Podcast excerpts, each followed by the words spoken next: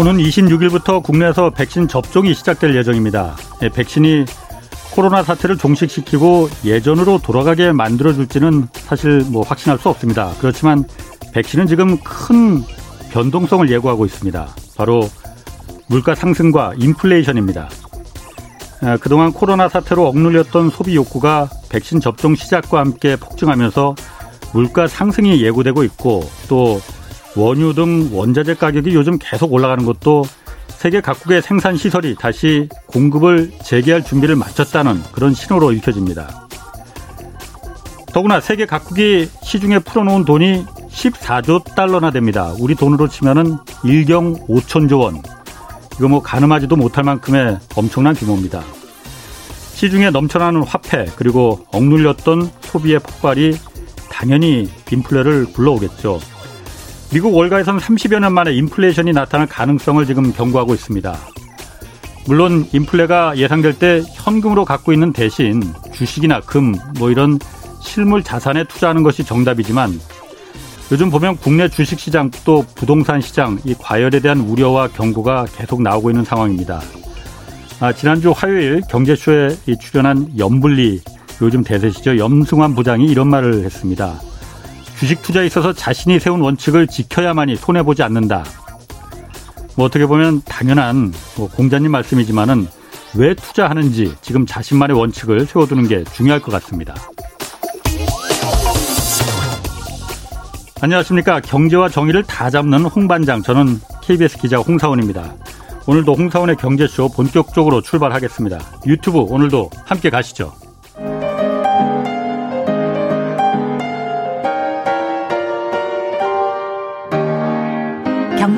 방송 많으면 많을수록 아무거나 들으시면 큰일 납니다.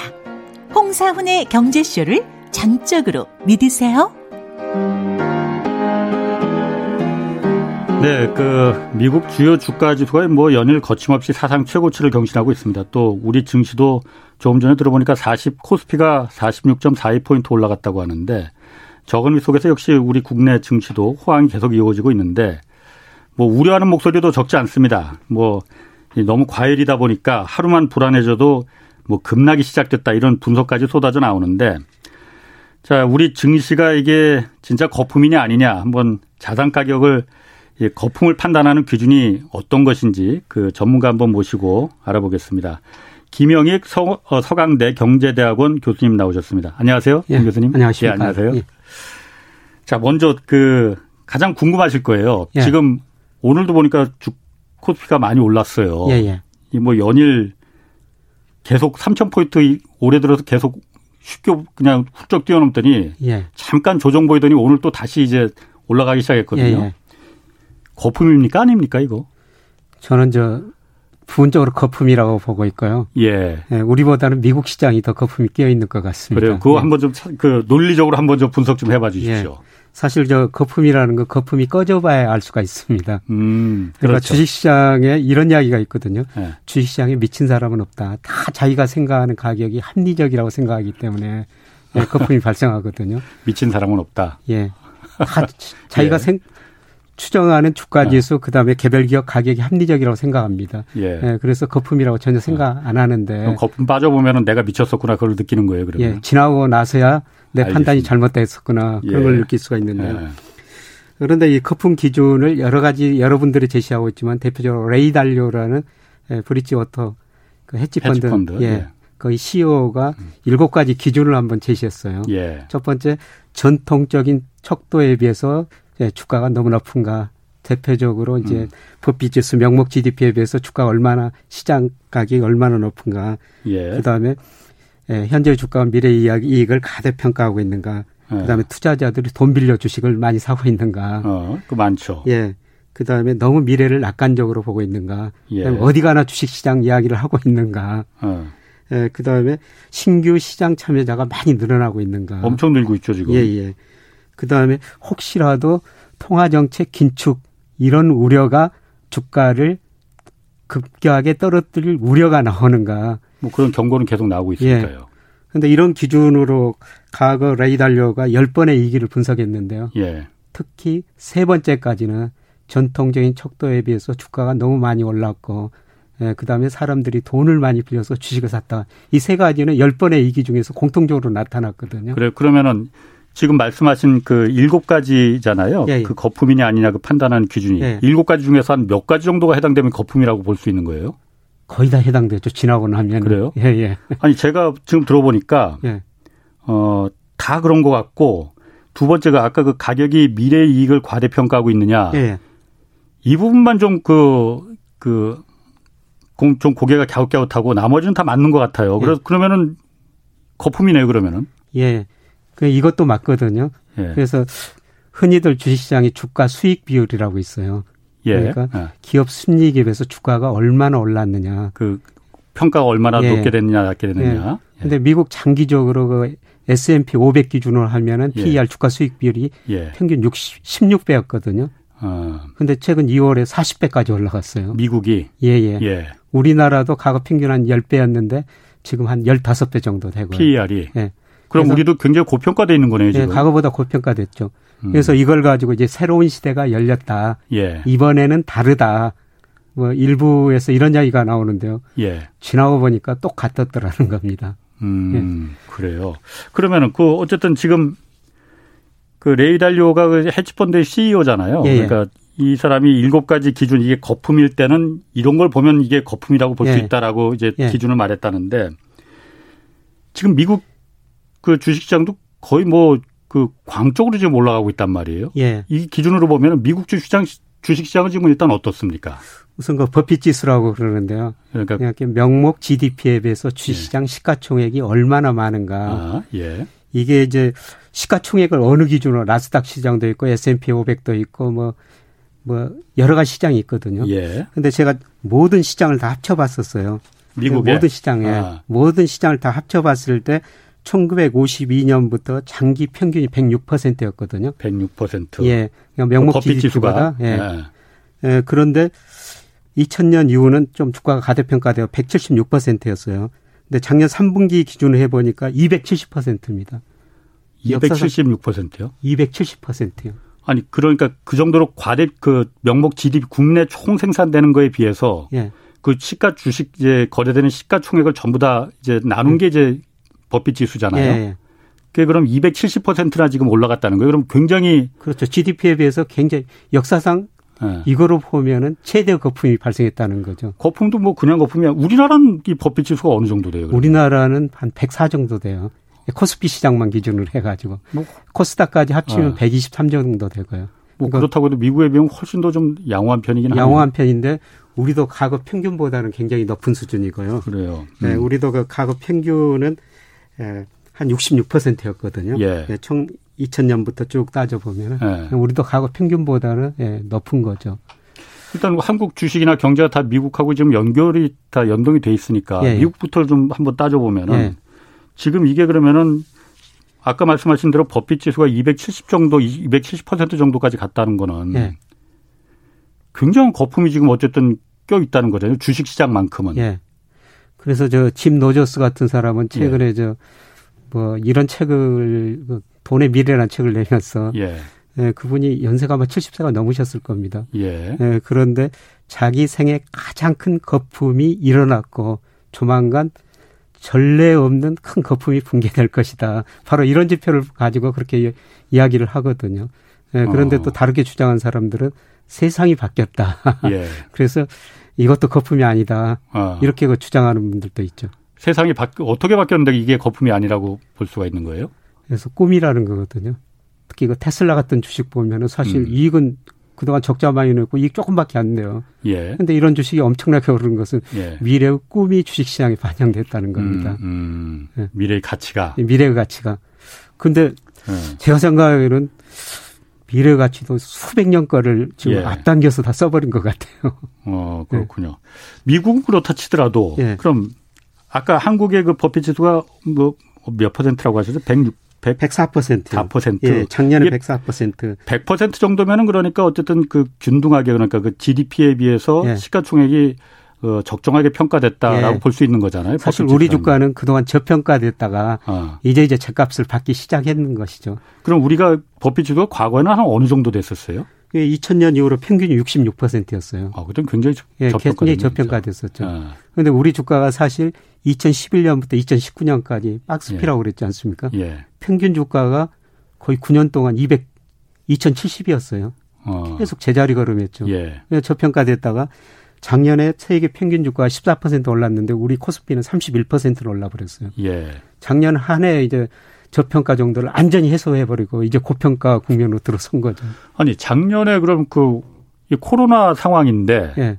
뭐 불경기 세계적인 불경기라고 하는데 왜 우리 저 물론 미국도 마찬가지지만은 우리 주식시장 그렇게 저평가돼 있던 게 갑자기 이렇게 그냥 그 버핏 지수가 올라갈 정도로 그 평가가 뭐 제대로 됐다고 봐야 되나 아니면 고평가됐다고 봐야 되는지 예. 왜 그렇게 된 건가요? 우선은 우리나라 훌륭한 제조업이 있기 때문입니다. 예. 삼성전자, 뭐 LG전자, 현대차, 포스코 같은 이런 제조업이 있기 때문에 예. 사실 세계 경제 어려울 때 작년에 서비스업 경제가 굉장히 나쁘고 서비스업 중심인 미국, 유럽 경제가 나빴는데요. 그렇죠. 제조업 중심인 우리나라, 중국 예. 경제는 상대적으로 좋았거든요. 예. 예. 거기다가 저 동학 개미 운동이라고 그러는데 예, 예. 우리 개인들이 작년 4월부터 엄청나게 주식을 사기 시작했어요. 예. 예. 그래서 이런 것들이 예, 주가 상승을 초래한 것이죠. 그렇군요. 예. 그럼 다시 이제 돌아가서 김 교수님 아까 처음에 아, 지금 상당한 거품이 껴 있다고 좀 판단하신다고 하셨잖아요. 예. 한국 주식시장에서 왜 그렇게 보시는 건가요? 그래서 버핏정 버핏 지수가 이제 과거 평균보다 훨씬 높아졌다.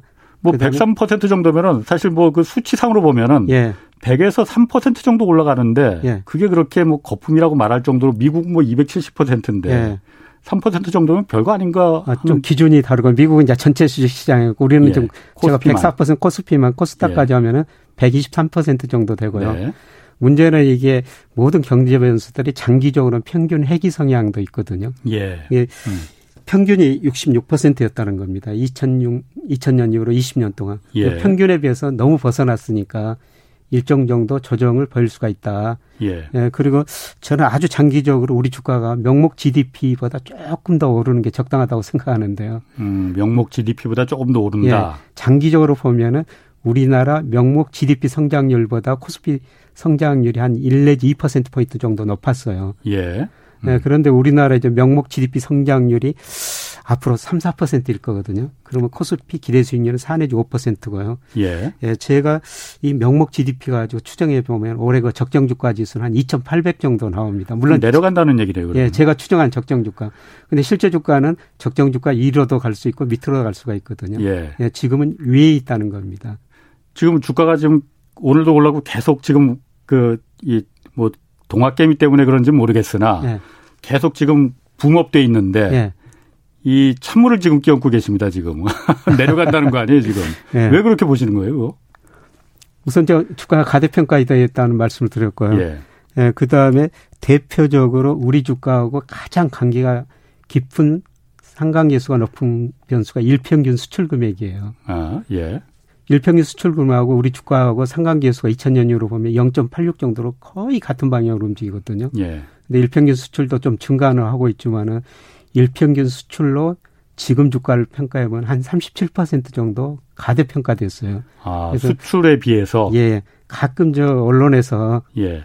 실물과 금융에 괴리가 발생했다. 네네. 뭐 하는 청자도 가끔 그런 이야기를 하고 있지 않습니까? 예, 예. 그렇죠. 예, 그거는 실물에 비해서 금융의 괴리가 너무 벌어졌다는 겁니다. 예. 그 괴리가 좀 좁아지는 좁혀지는 과정이 앞으로 필요하다는 것이죠. 음, 그래요. 예. 자, 그 질문 그 지금 몇 개가 들어왔는데요. 아, 0385님이 미국 거품은 언제 꺼집니까? 거품인 것 같다는 생각은 어느 정도 동의하는데 시기가 중요하지 않습니까? 사람도 일주일 뒤에 죽는 거랑 10년, 20년 뒤에 죽는 거는 완전히 다르잖아요. 누구나 언제 언제든 죽으니까요. 예. 이렇게 물어보셨거든요. 미국 거품이 언제 꺼지겠느냐? 뭐 이것 좀 뭐 답해 주실 수 있을까요? 정말 어려운 질문인데 어. 네, 결국 거품이 발생한 거고 사람도 죽는다고 정말 예. 중요한 말씀하셨는데요. 어. 사실 저도 그 시기는 잘 모릅니다. 네. 네. 그러나 저는 머지 않았다고 보고 있습니다. 음. 네, 그래서 늘 제가 주장하는 이야기가 파티를 지금 즐기되 문 앞에서 탈출구가 가까운 음. 문 앞에서 즐겨라. 예, 저는 아마 2분기 정도 가면 미국 소비자 물가가 3% 넘을 거라고 생각하고 있거든요. 물가 상승률이 예. 예. 그리고 3%까지. 예, 예. 지금 어. 미국 국채 수익률이 그거를 반영해 오르고 올라가고 있어요. 있죠. 10년짜리가 작년 3월에 0.5%대였거든요. 예. 예, 그런데 지난 금요일 날 보니까 1.21%까지 올라왔습니다. 예. 예, 저는 이것도 낮다고 생각하거든요. 음. 조만간 이게 2% 넘고 올 연말 기간이면은 2.5%가 넘으리라고 생각해요. 예. 근데 미국의 주식과 배당 수익률이 보니까 지금 제가 오늘 오면서 보니까 1.48%입니다. 예. 배당 수익률이라는 건 주가에 비해서 배당금을 얼마나 받느냐. 음. 이게 과거 평균이 4.3%였거든요. 그러니까 음. 주가가 오르다 보니까 분모가 커지다 보니까 예. 배당금이 쳐가지고 아. 수익률이 낮아졌거든요. 예. 예. 그런데 지금도 이게 미국의 국채 수익률보다 더 높습니다. 그래서 음. 주식 투자를 해야 되죠. 그렇죠. 당연히 국채 투자하는 것보다는 주식이 훨씬 예. 더 어, 이익이니까. 예. 예. 그런데 미국 지금 국채 수익률 10년짜리가 1.21%인데요. 예. 이게 1.5% 넘으면 생각이 달라질 거라는 겁니다. 음. 주식에서 채권으로 부분적으로 이동이 일어날 거라고 보고 있거든요. 예. 근데 그거는 저는 조만간 2% 넘을 거라고 보고 있습니다. 그래서 아. 말하면 저는 2분기부터라도 예. 주가가 많이 조정을 보이라고 보고 있습니다. 그래요. 예. 근데 제가 얼마 전에 그, 그 제롬 파월 그 연준 의장이 예. 지금 미국의 거품이 감내할 만하다. 예. 뭐그 뭐 의욕으로 해석하면 그 정도로 해석이 될 수 있을 것 같아요. 예. 지금 이 정도 예. 충분히 이런 거품이 돼서 감내할 만한 그 거품이다. 예. 그러니 이 상황을 계속 그 통제하려는 그런 그 어떤 정책을 피지 않겠다라고 말을 하지 않, 했지 않습니까? 예. 그 부분은 지금도 김 교수님 말씀하시기를 미국의 거품이 심하다고 했는데 예. 이 부분을 계속 감내하겠다. 이 정도는 감내할 수 있다. 더 키울 수도 있다. 자산을. 예. 라는 말과 일맥상통하는 거잖아요. 예. 연준 의장 입장에서는 아마 그런 말을 할 수밖에 없을 것 같습니다. 아. 예, 지금 자산가의 거품이 붕괴되면은 뭐 심각한 문제가 발생하거든요. 여기다가 예. 부채 문제까지 발생하기 때문에 예. 연준 의장 입장에서는 예, 음. 그런 말을 할 수밖에 없을 것 같습니다. 그렇군요. 예. 자, 그 다시 이제 그 좀그 그 얼마 전에 예. 이주열 그 한국 총재가 예. 어, 하여튼 지금 워낙 그 이 주식에 대한 열풍이 좀 과하니까 예. 시장에서 이게 예. 좀 어, 주가 상승 속도가 대단히 빠르다. 이게 버블이라고 판단하기는 뭐 판단하진 그, 그 판단은 유보했어요. 예. 어렵다고 했어요. 그렇지만은 이 주가 상승 속도가 너무 빠르다 이렇게 말을 한 적이 있었거든요. 예. 이주일 한국 총리가 예. 이거 어떤 의미 어떤 의미로 좀 해석을 해야 되는 건가요? 이게? 그건 아까 말씀드린 실물과 금융의 계리라고 말씀드리고 계리. 싶습니다. 네. 예, 저도 저 한국은행 통화정책 자문위원을 꽤 오래 하면서 예. 예, 그분을 가까이서 좀 지켜본 적이 있었는데 예. 굉장히 신중하신 분이거든요. 예. 예. 그런 분이 그런 말씀을 할 정도면은 음. 예, 그분도 개인적으로 보는 지표가 있을 겁니다. 너무 그렇겠죠. 실물하고 금융하고 괴리가 벌어졌다. 예. 대표적으로 우리 명목 GDP나 아까 말씀드린 우리 수출 일평균 음. 수출 금액에 비해서 실물하고 너무 계리가 벌어졌다. 계리가 벌어진 만큼 작은 충격이라도 오면은 그 계리가 크게 좁혀질 수가 있는 거거든요. 예, 예. 아마 그분이 그런 뜻으로 말씀하셨지 않느냐 그런 생각이 듭니다. 그래 그러면은 지금 어쨌든 김 교수님도 이주열 총재가 말한 게 그렇게 직접적으로 말을 하지는 않았지만은 예. 지금 주가가 실물을 반영하지 못하고 있다라고 예. 이제 판단하고 계시는 거군요. 예. 경제도 올해 회복되고 있습니다. 예. 예. 그런데 작년에는 실물하고 금융 작년에 실물이 별로 안 좋았거든요. 근데 예. 금융만 빨리 올라가지고 계리가 너무 벌어졌어요. 예. 올해 실물 경제는 회복됩니다. 예. 예를 들어서 작년에 우리 경제가 마이너스 1% 성장했지만 올해 한 3% 이상은 저도 성장하리라고 보고 있거든요. 예. 경제는 성장하지만은 주가가 너무 앞서갔기 때문에 그 괴리를 좁혀지는 과정이다. 음. 예, 그거는 주가가 좀 조정을 보이거나 뒷걸음질 치면서 예. 실물 경제는 좀 좋아지면서 그 괴리가 좁혀지는 과정이라고 보고 있거든요. 예. 예, 그리고 올해 경제가 좋아지면은 사실 좀 미국 경제 작년에 마이너스 3.5% 성장했는데요. 예. 올해 대부분의 전문가들이 5% 이상 전망하고 있거든요. 음. 그럼 5% 이상 성장하면은 예, 미국이 더 이상 돈을 안 풀게 될 겁니다. 음, 그러면 걷어들인다는 거예요, 그러면? 걷어들이지는 않지만은 어. 더 이상 돈을 안 풀 거거든요. 예. 예. 그래서 우리가 연준 매주가 자산 동향이 발표가 돼요. 그걸 예. 이제 관심 있게 쳐다보면은 될 텐데. 예. 뭐 경제 성장이 5% 되면은 물가가 오르게 될 거거든요. 예. 더 이상 돈을 안 풀게 되면은 예. 예. 그만큼 풍부한 유동성 때문에 올랐던 주가가 조정을 보일 수밖에 없다는 음. 것이죠. 그래서 주가를 결정하는 가장 중요한 요인이 배당금을 빼면은 예. 예 금리하고 기업 이익 증가율이에요. 예. 올해 기업 이익 증가는 올라갈 겁니다. 그렇겠죠. 예, 네. 그런데 그것보다도 금리 상승 속도가 더 빠르면은 예. 주가는 떨어질 수가 있다는 거죠. 그러면 김 교수님이 보시기에는 미국 연준에서 금리를 손을 댈 가능성이 있습니까? 기준금리는 안 오를 겁니다. 예. 연방 기금금리라고 그러는데요. 예. 0에서 0.25% 유지할 예. 겁니다. 예, 그런데 시장 금리가 오를 거라는 거죠. 음. 근데 주식 시장은 기준 금리보다는 시장 금리 반영하거든요. 예. 아까 말씀드렸습니다만은 지금 10년 국채는 1.21%인데 예. 그게 금리에는 미래 경제 성장, 미래 물가가 들어 있어요. 예. 앞으로 경제 성장률 5%다. 물가 3%다. 이렇게 예. 기대되면요. 지금 금리는 너무 낮은 수준이에요. 금리가 아까 배당 수익률을 1.48%라고 했는데 그 배당 수익률을 넘어서게 되면은 예. 사람들이 야 주식에서 좀 채권 투자를 해야 되겠구나 음. 이런 생각이 좀 바뀔 것 같거든요. 그래요. 예. 자, 한 가지만 좀 더 질문을 예. 드리면은 지금 뭐 시청자분 아니 저 청취자분 질문도 많이 들어오는데 요거 제가 개인적으로 궁금한 거 하나 좀 묻고 예. 좀 질문 좀 드리겠습니다. 지난주에 그, 그 염승환 부장이라고 이제 그, 그 애널리스트 예, 나오셔서 예, 그 실물과 주식 시장이 지금 이 거품 그 관련해서 이 실물 시장 실물 경제를 이제 반영하지 못하고 있다라는 부분에 대해서 이런 얘기를 하시더라고요. 어, 주식 시장에서 보는 그 실물과 예. 일반인들이 느끼는 그 실물은 괴리가 있다. 예. 지금은 다 뭐 그 자영업자나 어떤 경기가 안 돌아가니까 이런 예. 불황이라고 실물 경제가 나쁘다고 판단하지만은 예. 주식 시장을 이끌어가는 그 실물은 예. 삼성전자, 뭐 SK 하이닉스, 뭐 예. 현대차 같은 대형 제조업체들이 다 끌고 가는 거기 때문에 이 실물은 굉장히 좀 좋다. 그렇기 때문에 그그 실물 경제가 안 좋다는 거는 맞지가 않다라는 그런 얘기를 하시더라고요. 예, 사실 차별하죠. 예. 예.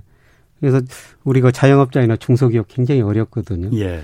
예, 작년 통계 보니까 우리나라가 중소기업의 50%가 이자 보상 비율이 1 미만이에요. 예. 이자 보상 비율이 1 미만이라는 것은 무슨 의미냐면은 하에 장사해가지고 영업이익 내가지고 이자도 못 갚는 기업이 중소기업 50%라는 예. 거거든요. 대기업도 25%입니다. 예. 근데 대부분 나쁜데 말씀하신 삼성전자, 음. 포스코, 현대차 음. 이런 기업들은 지금 이익을 굉장히 많이 내고 있죠. 근데 제가 생각하기에는 예. 이런 기업도 과거 평균에 비해서 PR이 너무 높다는 것입니다. 아, 그런 대형 상당히 예. 한 7, 7년, 10년 이익을 미리서 지금 주가가 앞당겨 쓰고 있다는 겁니다. 음, 그렇군요. 네, 그래서 그거는 이제 보기에 따라 다른 거예요. 아까 주식시장에 미친 사람 없다. 다 자기가 생각하는 가격이 예. 합리적이라고 생각하거든요. 예. 근데 저는 그런 거 대형주마저도 예. 예. PER 이런 거 구해 보면은 지금 너무 가대평가 국민이 아닌가. 고평가돼 있는 예. 겁니까, 그럼 지금? 그리고 이제 중요한 거는요. 지금 미국 주시장이 제가 거품이라고 음. 말씀드렸습니다만 예. 2000년에 미국 IT 거품이 붕괴되면서 예. 아. 미국 주가가 제자리 오기 10년이 걸렸습니다. S&P 음. 500이. 예. 그러니까 우리가 미국 주가는 많이 오른다. 우리 주가는 덜 올랐다 그러는데요. 사실 2000년부터 하면 우리 코스피가 미국 주가 S&P 500보다 더 많이 올랐습니다. 아, 그렇군요. 10년 동안 정체 보였기 때문입니다. 예. 그 유명한 구글, 예. 마이크로소프트, 예.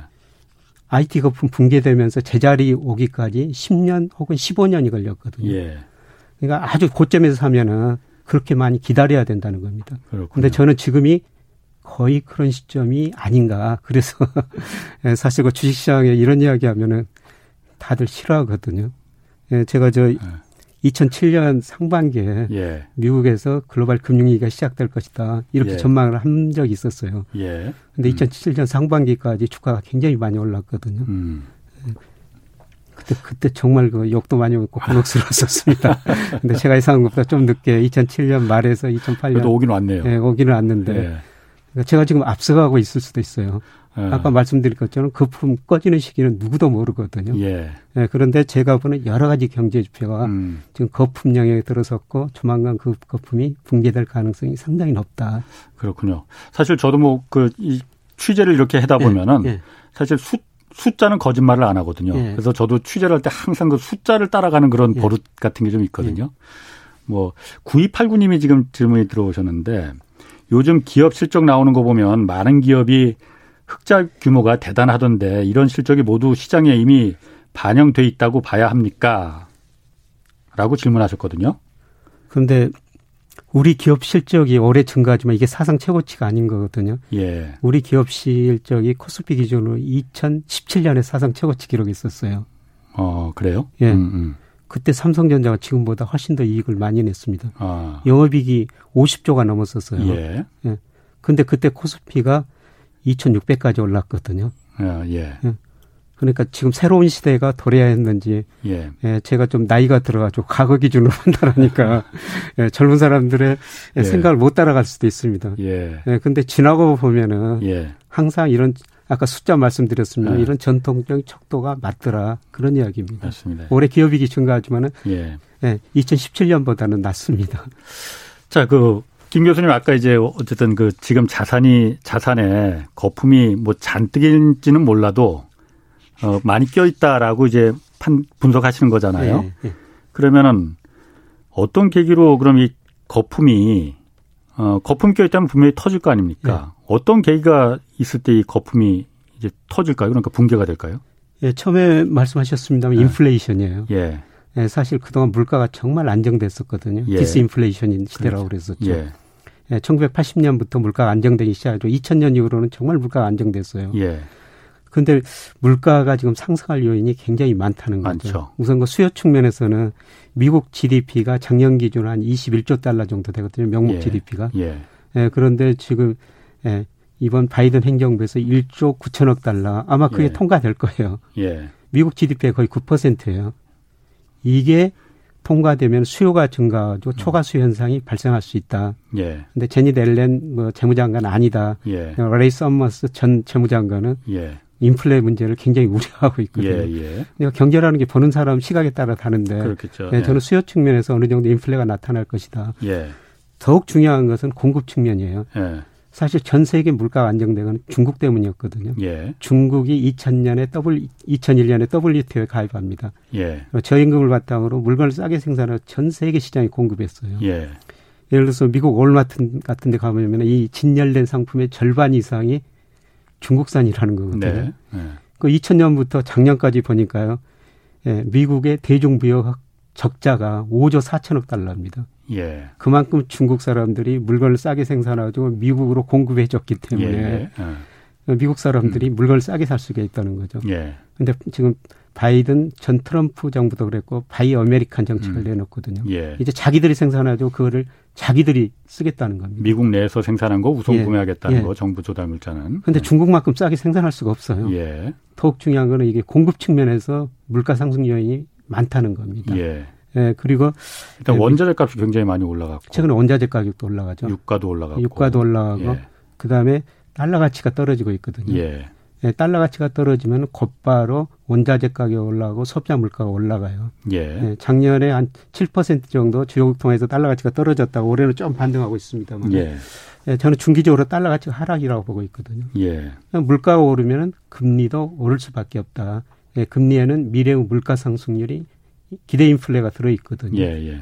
그래서 당장 저는 저 아까 말씀드렸습니다. 2분기부터 미국 소비자 물가 3% 이상으로 오르라고 보고 있어요. 지금 한 1.4% 5% 안팎에서 움직이고 있는데. 연준이 보통 이제 감내할 수 있는 정도의 수준의 인플레가 한 2% 정도라고 네. 보는 거잖아요. 네. 물가 안정이 2%인데요. 아.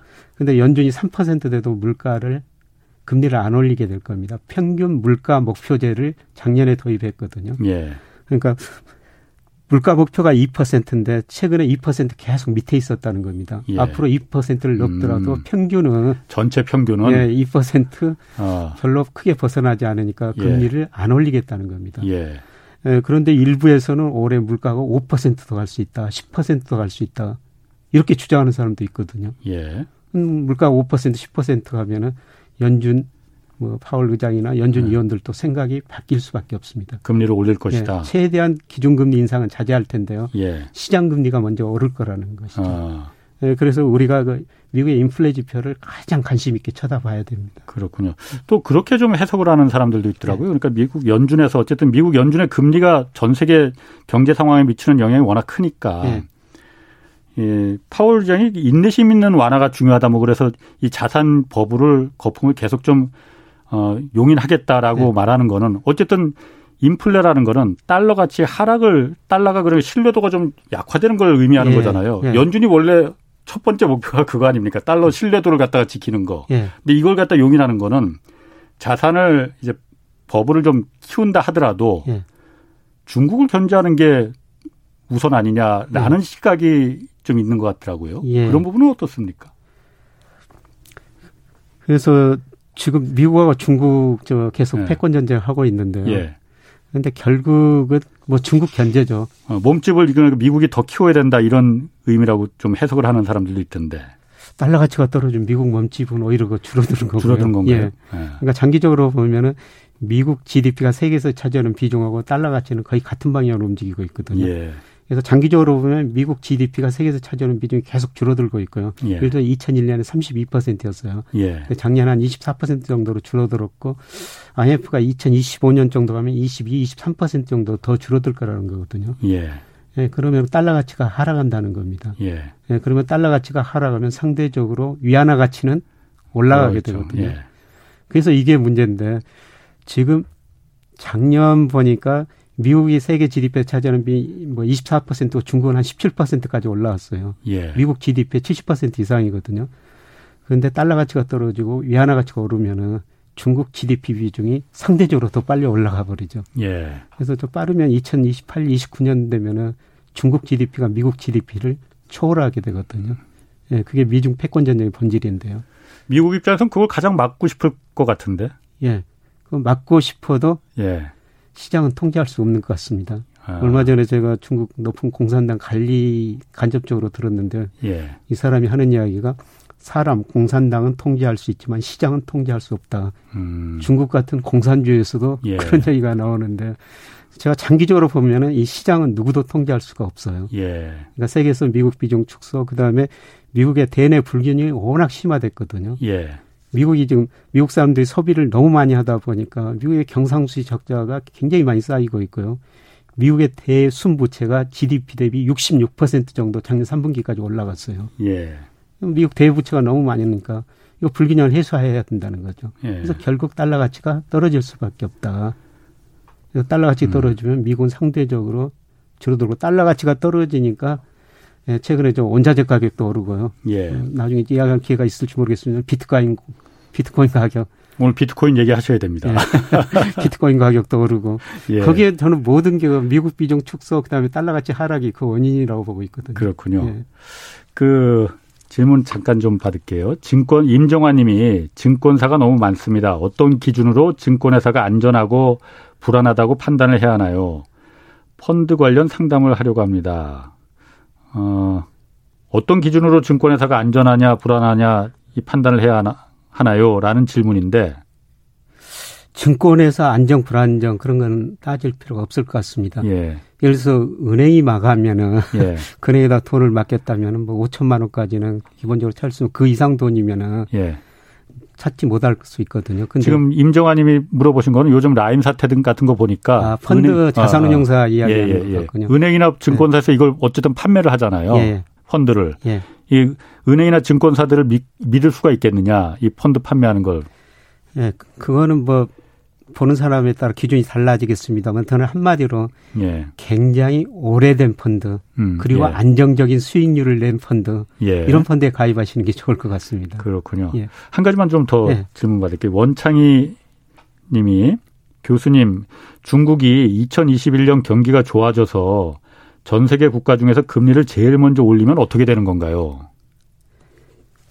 네, 중국도 올해 금리를 네. 그렇게 올리지는 못할 겁니다. 올해 IMF가 중국 8.1% 성장한다고 그러는데요. 예. 사실 기저효과예요. 작년에 2.3% 성장했거든요. 예.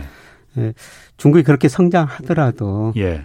실제 GDP가 잠재 GDP 올해도 밑에 있을 거고요. 예. 그다음에 중국 기업들도 굉장히 지금 부실해져 있거든요. 중국 음. GDP 대비 기업 부채가 163% 정도 됩니다. 예. 네, 그래서 중국도 함부로 저 금리는 올리지 못할 것 같습니다. 그렇군요. 네. 알겠습니다. 근데 저는 뭐 네. 여기 기양 중국령 이야기 나왔으니까 음, 예, 예. 중국 주식에 투자하라고 그렇게 좀 권유를 하고 있거든요. 왜요? 미국보다는 어. 중국 주식에 투자하라. 미국은 거품이고 중국은 사실 거품이 2006년 7년에 그때 아, 일어났어요. 예. 그때 상하이 종합 주식과 지수가 6천이 넘었다가 예. 1,800까지 떨어졌다. 현재 3,500 정도거든요. 예. 중국은 거품이 완전히 붕괴됐다가 큰 흐름 보면 이제 다시 거품이 생성되는 과정이라고 보고 있습니다. 음, 그래요. 그리고 중국의 실물 경제는 앞으로 뭐 경제 성장은 4 내지 5%로 떨어지겠지만은 실물보다는 금융이 굉장히 빨리 확대되리라고 보고 있거든요. 예. 금융이 확대되리라고 보는 이유는 그동안 중국 기업들이 투자할 때 돈을 빌 때 은행에서 빌렸었어요. 간접금융이라고 그러죠. 예. 근데 지금은 은행에서 빌리기보다는 주식이나 채권 통해서 자금을 조달하거든요. 주식 채권 시장이 굉장히 빠른 속도로 확대되고 있어요. 음. 미국이 이제 중국한테 요구하는 예. 것은 5조 4천억 달러 무역 적자를 냈는데 예. 그걸 미국이 상품 생산을 중국에서 도저히 찾아올 수는 없거든요. 예. 미국이 잘하는 거는 금융입니다. 예. 중국 금융시장 빨리 개방하라는 거죠. 예, 예. 그래서 이미 중국이 2019년에 은행을 외국인한테 완전히 개방했고요. 작년에 예. 증권 보험회사 다 개방해 버렸어요. 예. 앞으로 남은 거는 외환시장 금리 자유화거든요. 예. 근데 중국도 주, 중기적으로 외환화 국제화를 포함한 금융광을 추구하기 때문에 개방할 수밖에 없습니다. 아. 그래서 지금 미국계 금융회사들이 중국 진출을 굉장히 많이 늘리고 있고요. 예. 심지어 일본 노무라 증권도 예, 중국 진출을 계속 확대하고 있습니다. 예. 예, 앞으로 중국 금융시장이 굉장히 빨리 성장할 거라는 음. 것이죠. 그러면 어쨌든 김 교수님은 지금 자산에 어쨌든 지금 투자하는 거는 어, 미국 주식보다는 중국 주식 쪽이 더 수익성이 좋을 거다. 예. 앞으로 10년 정도는요. 그래요. 근데 아까 2000년에서 2009년 미국 주가가 올 평균 수익률이 0.09%였거든요. 예. S&P 500 기준으로. 예. 근데 상하이 종합 주가 지수는 1.1%였어요. 예. 2000년에서 2009년은 중국 주가가 제일 많이 올랐습니다. 음. 2010년부터 올 1월까지는 미국 주가가 제일 많이 올랐는데요. 예. 저는 앞으로 10년은 2000년에서 2009년 같은 양상이라고 보고 있거든요. 예. 중국, 우리, 미국 수익률 보면은 그런 식으로 전개되리라고 보고 있습니다. 그러면 아까 그 저기 어쨌든 미국 그 주식 시장도 거품이 너무 많이 껴 있고 한국 주식 시장 주가도 지금 내려갈 거라고 지금 판단하시는 예, 거잖아요. 그럼 예. 중국 쪽에 그러니까 그 투자는 게 가장 현명한 예. 투자라고 볼 수 있겠네요. 지금. 미국이 내려가면 중국도 좀 내려갈 겁니다. 근데 예. 상대적으로 제일 덜 내려갈 주식 시장이라고 보고 있거든요. 그렇군요. 이럴 중국, 때 예. 예, 중국 주식 사시자는 겁니다. 아, 그럼 지금 어쨌든 앞으로 그 의도하든 의도하지 않든 인플레가 그 발생할 가능성은 굉장히 환경은 커진 거잖아요. 네. 그러면 지금 내가 만약 현금 자산을 갖고 있다 하면은 이걸 현금을 그냥 돈으로 갖고 있는 건 바보 아닙니까? 그렇죠. 어디다 넣어야 되는 거잖아요. 네. 그러면은 어디다 넣는 게 가장 좋겠습니까? 인플레 해지 수단이 금일 수도 있고요. 예. 예 그다음에 저 물가 연동 채권이라고 있거든요. 안정성을 추구하시는 분들은 물가 예. 연동, 물가 오른 만큼 정부가 채권을 발행해요. 예. 예, 그리고 이제 물가가 오르면 부동산, 그다음에 주가도 오르는데요. 예. 예, 그런데 제가 보기에는 지금 부동산 주가는 너무 거품이 발생해가지고 어. 한번 꺼진 다음에 다시 올라갈 것 같습니다. 그래요. 예. 그러면은 요즘 또 젊은 사람들이 주식만큼 또 이제 열광하는 게 예. 바로 그 비트코인입니다. 예. 이것도 굉장한 투자 자산으로 지금 그 사람들이 지금 인식하고 있거든요. 옛날에는 이게 예. 그냥 범죄 money, black money 이거로 이제 그 프레임이 됐었는데 요즘 보니까는 비트코인이 뭐 한 코인당 5만 달러 그러니까 6천만 원 가까이 올라가는 예, 예, 거잖아요. 예, 예, 그리고 미국의 주 월가에서도 예. 대형 은행들도 이걸 예. 어 일종의 화폐로 인정을 하는 분위기고 어떻습니까? 이 비트코인 그 투자 쪽에 대해서는? 저는 비트코인 가격이 결론적으로 좀 거품이지만은 시대 변화라고 보고 있거든요. 우리가 받아들여야 된다. 비트코인이 오르는 가장 중요한 이유는 지금까지 말씀드렸습니다. 세계에서 예. 미국 비중 축소, 달러 가치 하락이다. 지금 미국이 돈을 엄청 많이 풀고 있지 않습니까? 예. 결국 인플레가 발생하고 달러 가치가 하락할 수밖에 없어요. 예. 그러면 여러 가지 대안을 찾는데 예. 그중 하나가 예, 비트코인일 것이다. 음, 비트코인이 그, 원래 처음에 만들어진 것도 그러니까 미국이 달러를 막 찍어내는 걸 못마땅하게 생각해서 만들었다면서요. 예, 뭐 그런 측면도 있고. 예. 예 그 다음에 비트코인이 과거에는 이제 투자 그냥 수단에 불과했었거든요. 예. 근데 최근에는 일부 회사들이 이게 거래 수단 뭐 페이팔 효과라고 그러죠. 예. 페이팔이 전 세계 3억 5천만 명 음. 회원을 가지고 있어요. 그렇죠. 예, 예. 비트코인을 받겠다는 거죠. 예. 그 다음에 최근에 그 테슬라가 비트코인 받고 그 전기차를 팔겠다는 거 아닙니까? 예. 예. 아 그래서 이게 거래 수단이 되지 않느냐. 음. 예, 그리고 예, 또 더욱 중요한 것은 비트코인은 가격 변동성이 굉장히 심하거든요. 너무 365일 예. 24시간 계속 거래가 돼요. 예. 예. 그러다 보니까 이 가격 변동이 심하니까 예, 저 같은 사람은 비트코인에 쉽게 접근하지 못합니다. 근데 젊은 분들은 이 비트코인을 좋아한다는 거죠.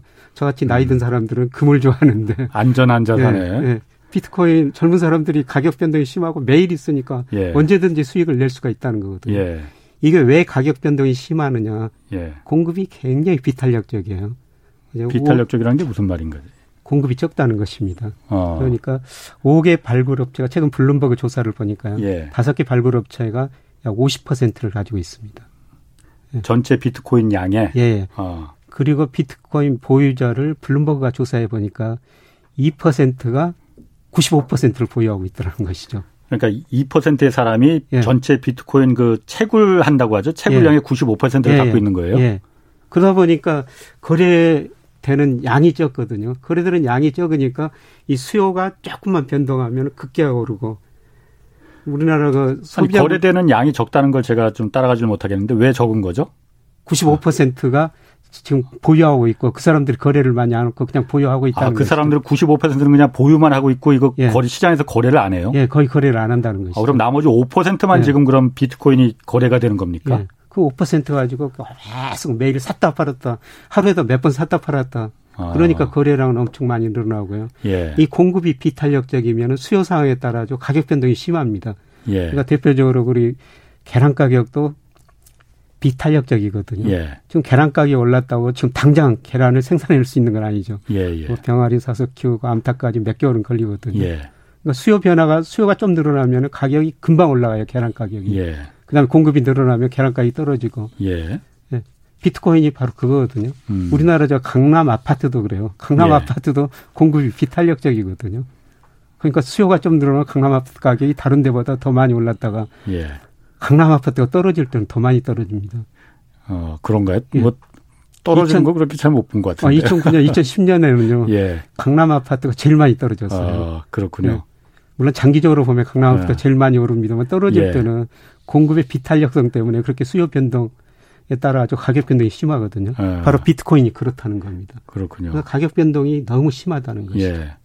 그러면 지금 이게 기, 근본적으로 비트코인이 이 투자의 목적으로 보는 게 아니고 어 원래 제가 뭐 어디서 듣기로는 가장 정의로운 화폐다 비트코인이 누구는 또 그렇게도 말하고 또 누구는 이 순 사기다. 블랙 그 범죄 시장에서 그 너무 이거야말로 거품이 잔뜩 껴갖고 신뢰가 기반되지 않은 화폐가 어떻게 가능하느냐.